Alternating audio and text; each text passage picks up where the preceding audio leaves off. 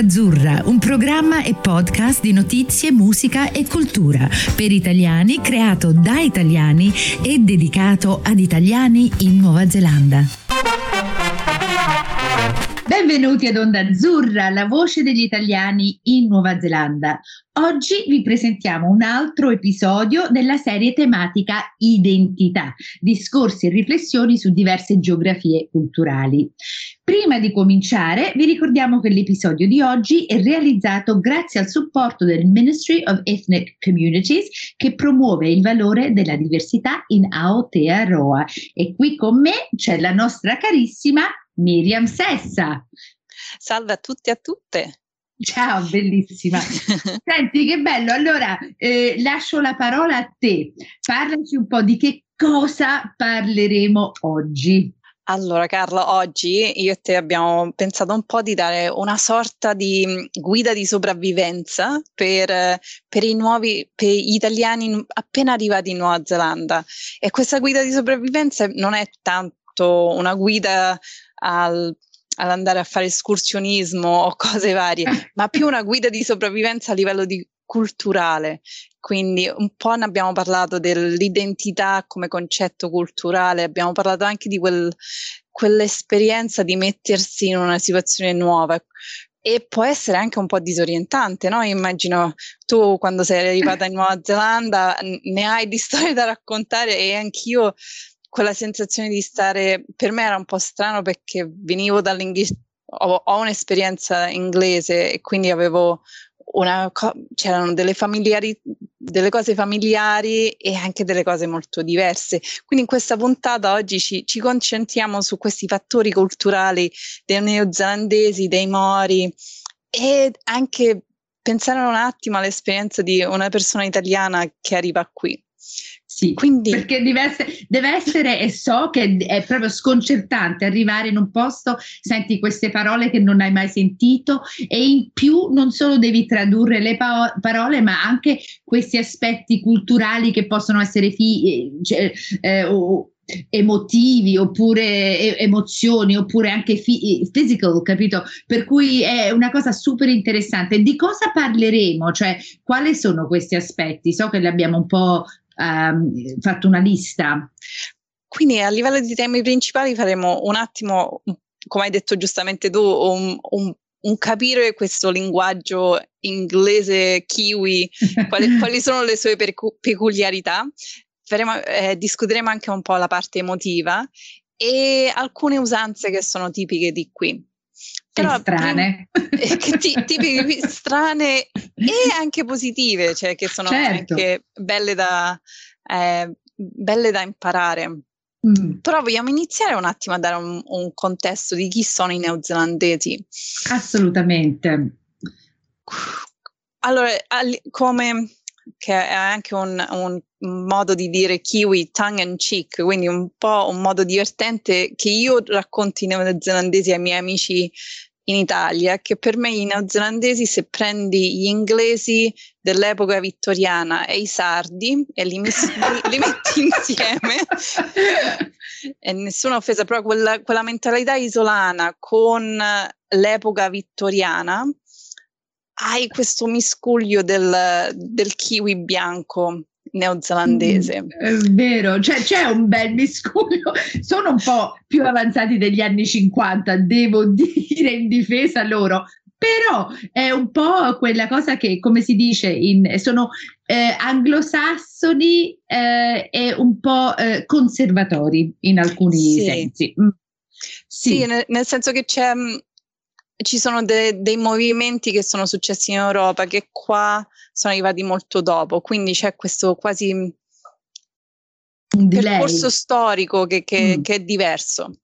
E, se pensiamo ad alcuni dei concetti e delle caratteristiche proprio in particolare dei neozelandesi bianchi, sono quello che se vediamo la letteratura si scrive che sono molto individualisti, e questa sia degli aspetti positivi, nel senso che hanno questo spirito intraprendente che riescono a fare tanto, riescono a essere innovativi, riescono a avere delle invenzioni importanti nel mondo. Qua c'è un detto, come sai bene, il number 8Y, che se c'è un fil di ferro, sì. Numero 8, e se tu lo dai al neozelandese, il neozelandese ti può creare una barca oppure, non lo so, una macchina con questo filo di ferro. Aggiustano tutto. Tutto. Senti, questa è una cosa, cioè partono dalla percezione, partono dall'idea che tutto si può fare, e sì, questo è una cosa positiva. Assolutamente, e anche un'altra parte positiva è anche la mentalità molto egalitaria, quindi che si lega a delle dinamiche personali anche molto umili, quindi nella società neozelandese cercano di non avere persone che hanno di più e di meno, e c'è questa, sta cambiando ovviamente negli ultimi, soprattutto negli ultimi probabilmente 10-15 anni, in cui da quando sono arrivata io lo vedo che sta cambiando molto, sì. Però c'era molto più questa sensazione di comunità, di benessere collettivo e anche di uguaglianza sociale, che sono anche dei concetti molto positivi. Sì. Comunque, dicendo tutto questo, ci porta anche a una cosa molto importante, che il neozelandese non è, e poi il neozelandese bianco si chiama Pākehā, per cui o Kiwi o Pākehā, però non siamo noi gli unici Kiwi Pākehā, c'è un altro Kiwi Pākehā di cui non ci possiamo mai dimenticare, ed è super importante per noi italiani nuovi che veniamo qui ricordarci che il Kiwi Pākehā non è stato il primo. E lascio la parola a te. Sì, quindi ovviamente abbiamo iniziato con la popolazione colonizzante di questa terra, e un po' ne abbiamo parlato anche nella puntata precedente del trattato di Waitangi, l'importanza di questa relazione tra popolazione indigena e non indigena in Nuova Zelanda. La cultura Māori o tangata whenua, come l'abbiamo descritti, lì alcuni elementi culturali fondamentali sono il whānau, quindi la famiglia, c'è un legame forte con la cultura italiana, e il whakapapa, che è la linea genealogica che parte dai propri antenati, e tra gli antenati è considerato anche le proprie montagne, cioè tutta la parte geologica e spirituale, e fino ad arrivare all'individuo che c'è adesso nel 2021. E altri aspetti importanti della cultura Māori che ho incontrato io è anche questo concetto di utu, che è di reciprocità, quindi io porto, c'è un detto bellissimo, che col mio cibo e il tuo cibo tutta la tribù mangia, che è molto simile anche dei proverbi italiani, che dove si mangia in due si mangia in quattro. Aggiungi un altro posto a tavola, esatto. È un classico. Sì. Devo dire, per gli italiani che sono nuovi, gli italiani e la gente Maori hanno un feeling e un legame molto forte.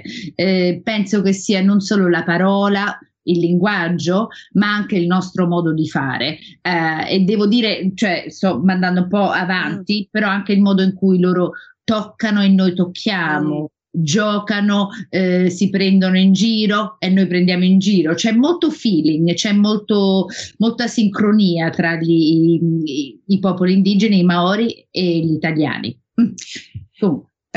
Assolutamente.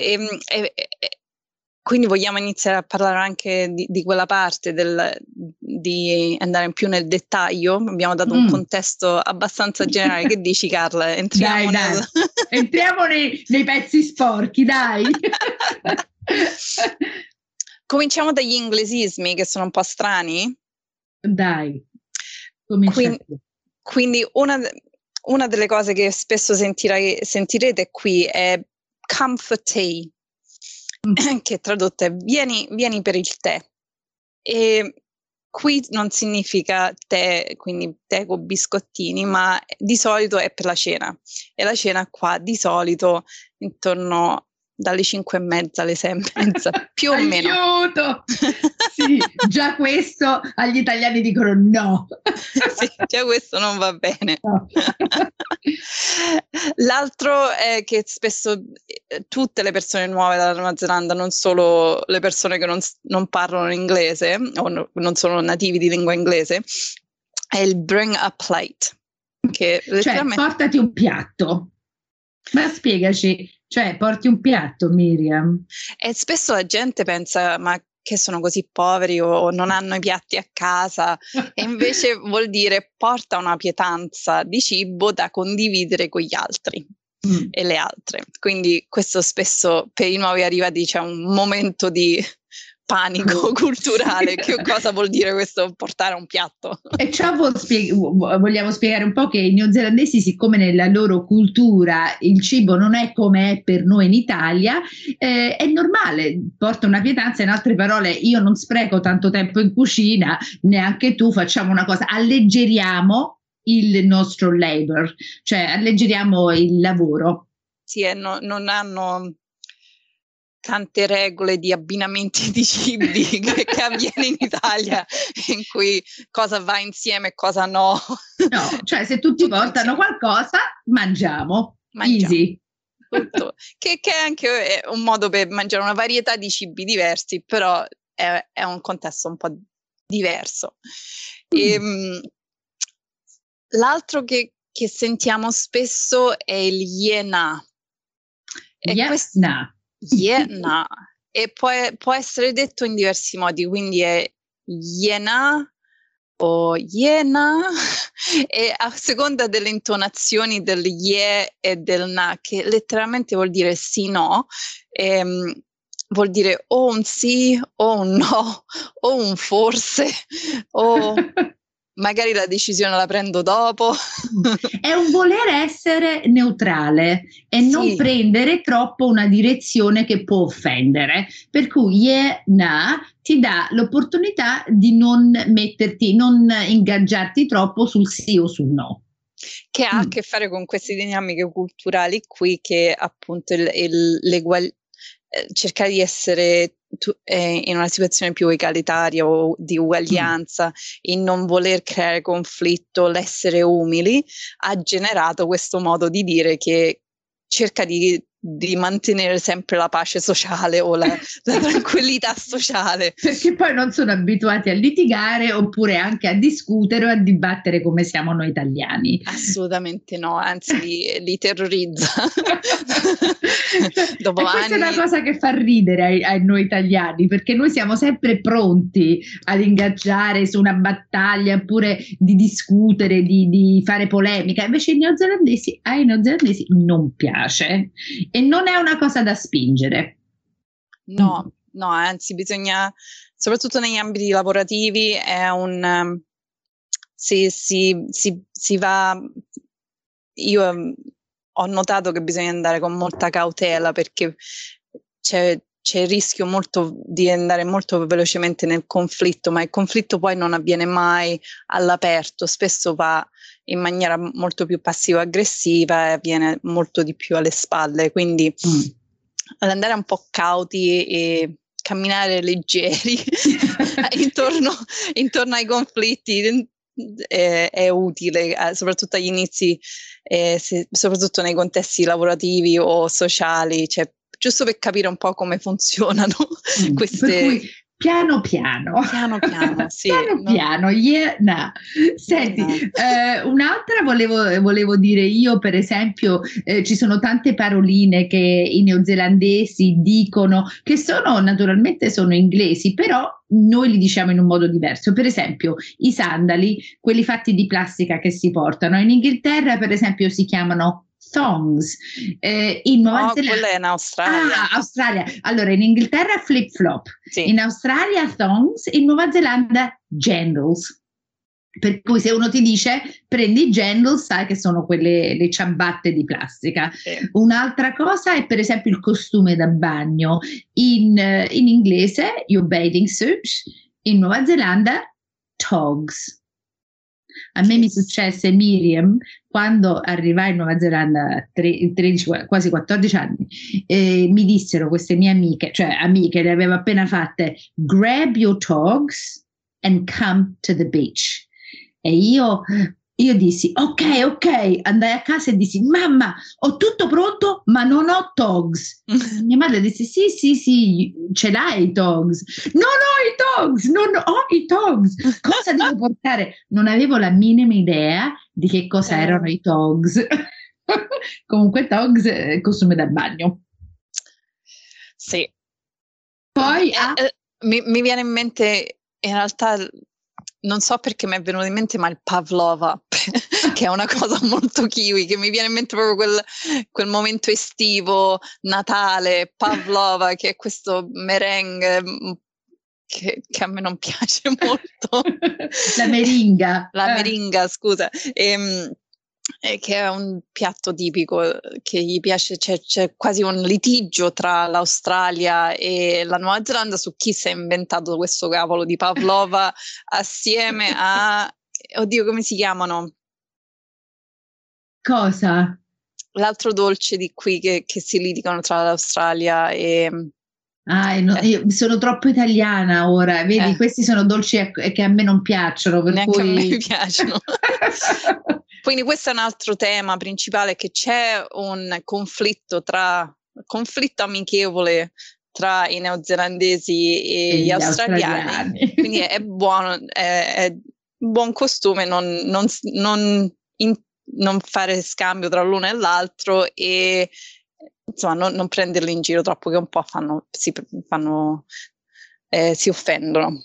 Si prendono in giro, però alla fine stanno sempre in un po' di guerra amichevole, se esista questa cosa. Soprattutto a livello sportivo.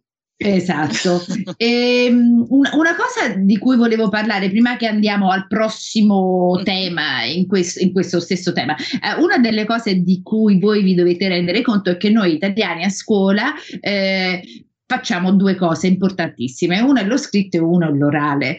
Noi come italiani veniamo insegnati da piccoli a parlare, anche se veramente all'inizio è una gran palla, è difficile, è duro, però c'è l'insegnante che ti dice Carla Rotondo, il verbo essere, tu devi stare lì in piedi, io sono tu, sei e devi fare queste cose.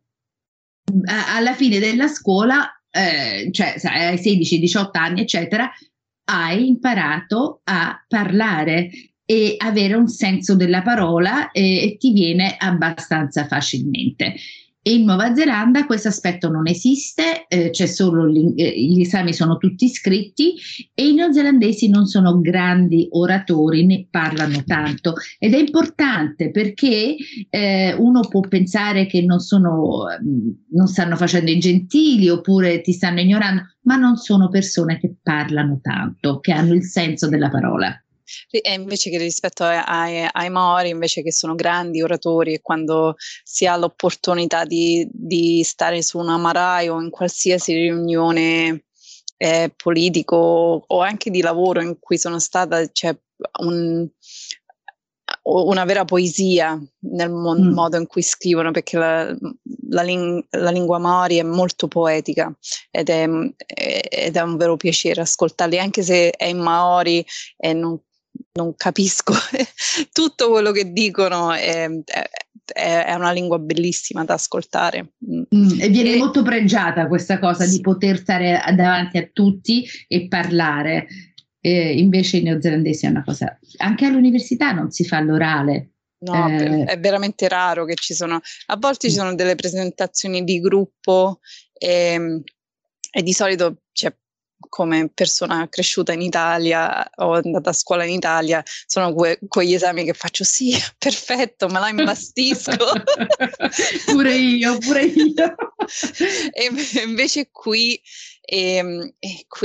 diventa un livello di ansia enorme, perché lo stare davanti alle persone e a parlare mette l'ansia subito, che ci lega un po' bene alla parte successiva, no? Quindi la parte emotiva.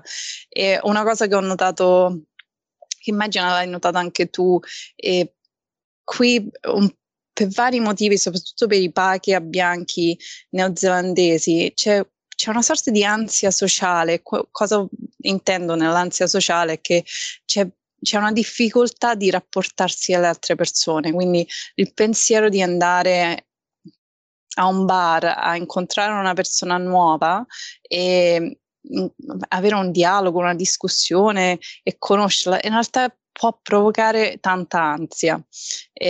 Quindi questo ovviamente è una generalizzazione, non tutti e tutte sono uguali, però a livello culturale c'è questa difficoltà nel rapportarsi immediatamente all'altra persona. C'è bisogno di un altro livello di sicurezza e di intimità per avvenire.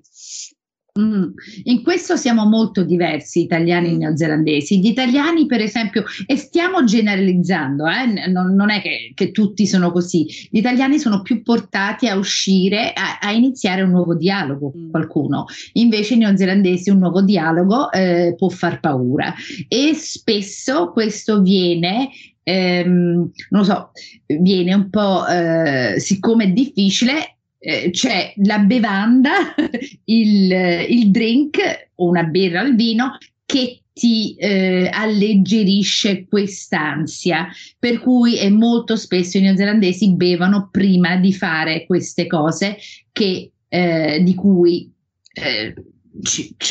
cose che mettono ansia, per cui il bere prima di uscire è una cosa molto usata, che appunto viene chiamata anche liquido, coraggio liquido qui. Esatto, yes, liquid courage. Oppure quando uno dice preloading, vuol dire che stanno bevendo prima di uscire, uno per non pagare troppo quando si esce fuori ai pubs eccetera, però l'altra cosa è per alleggerire e farli diventare più fluidi. È un po' questo.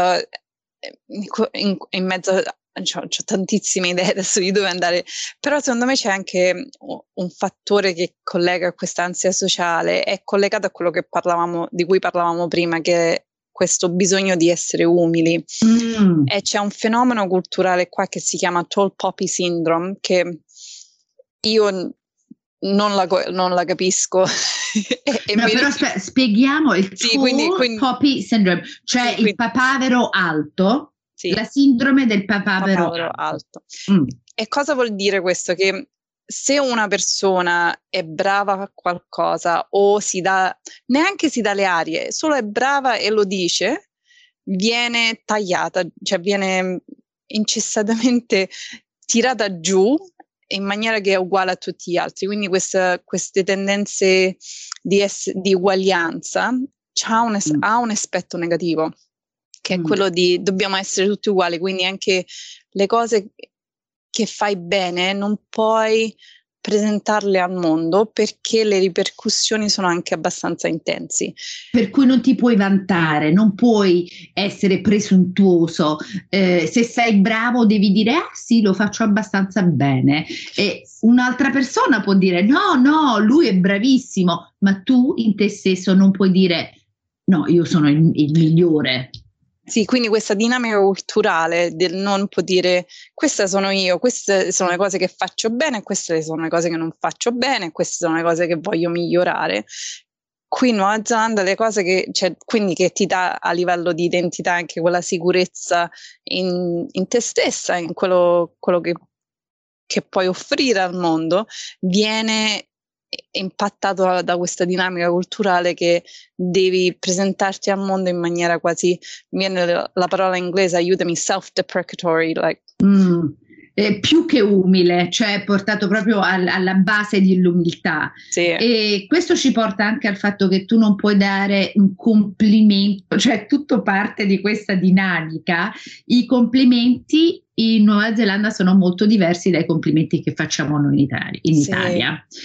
Ed è difficile, perché in Italia noi diciamo wow, sei super brava Miriam a nuotare, e Miriam in Italia potrebbe dire ah sì grazie, sì veramente sono brava, sono gli ultimi 20 anni che lo faccio. Invece in Nuova Zelanda uno deve, oppure dicono Oh no, not really, no, no, veramente non sono molto brava, anche se hai vinto le Olimpiadi. E quell'interazione in realtà ha due fattori, secondo me, cioè sia la parte che poi io non ho mai una sicurezza in me stessa, ma anche poi la mia relazione con te, se siamo amiche, e non riusciamo anche a creare quelle relazioni strette, perché stiamo sempre un po' girandoci intorno e giocando in questo dire ma non dire le cose, e vantarsi ma non vantarsi. E quindi spesso quello che osservo tra i neozelandesi bianchi è che gli mancano proprio quel bond, quei legami affettivi veramente forti, e invece nel mondo Māori quello lo vedo molto di più, cioè c'è sempre un livello di umiltà, ma è un'umiltà che serve al benessere collettivo, e c'è una capacità di accettare i complimenti e c'è una parola che probabilmente ne parleremo in te reo che a me piace tantissimo, è Turangawaiwai, che significa che ogni persona ha il suo posto dove stare nel mondo. Quindi c'è proprio un'identità molto più forte rispetto a spesso i neozelandesi bianchi che non sanno bene se stanno qua, se sono ancora europei, se sono inglesi. Quindi c'è ciò non vuol dire che non sono persone care, gentili. Assolutamente. Cioè stiamo solo facendo un po' entrare nella psicologia neozelandese che ci porta ora, in questo minuto. Sono persone per cui amano, bevono, mangiano, ridono come gli altri, ma in modi diversi. Ed è bello capire perché sono come sono, sì. Per cui non stiamo facendo le negative, stiamo dando degli spunti più che altro. È giusto per fare un disclaimer, il mio partner è un neozelandese bianco, quindi... ok, ti perdoniamo. Ho la suocera neozelandese bianca, quindi un po' ne parlo anche con... Comunque senti, questo ci porta a un'altra cosa che veramente dobbiamo, perché non abbiamo tanto tempo, però è una cosa molto interessante di cui parliamo spesso. Allora, che cos'è? The physical space, personal space, cioè spazio personale. Quando stiamo parlando di spazio personale stiamo parlando proprio di metri quadrati o centimetri di spazio tra una persona e l'altra. Passo la parola. Secondo me questo si lega anche al fatto che la risposta Covid in Nuova Zelanda è stata così di successo.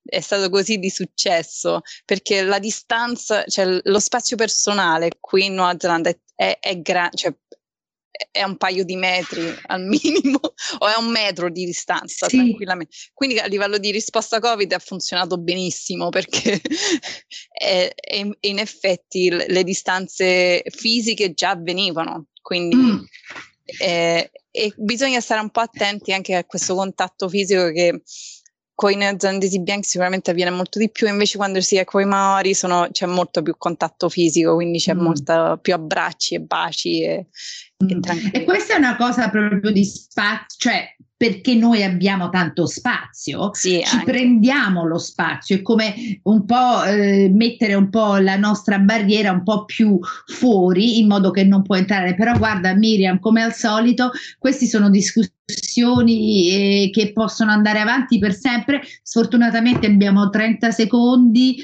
c'è tanto da parlare, ma non possiamo, dobbiamo rimandare alla prossima puntata. Speriamo che quello che vi abbiamo dato è abbastanza per avere un po' più di conoscenza dei neozelandesi. Raccontateci anche voi le vostre esperienze di questa vita in Nuova Zelanda. Non vediamo l'ora, e alla prossima puntata di Identità. Grazie a tutti. Ciao. Ciao. Avete ascoltato Onda Azzurra, la voce degli italiani in Nuova Zelanda. Vi ricordiamo che tutti gli episodi sono trasferiti in podcast e li potete trovare online sul sito ondaazzurra.podbean.com.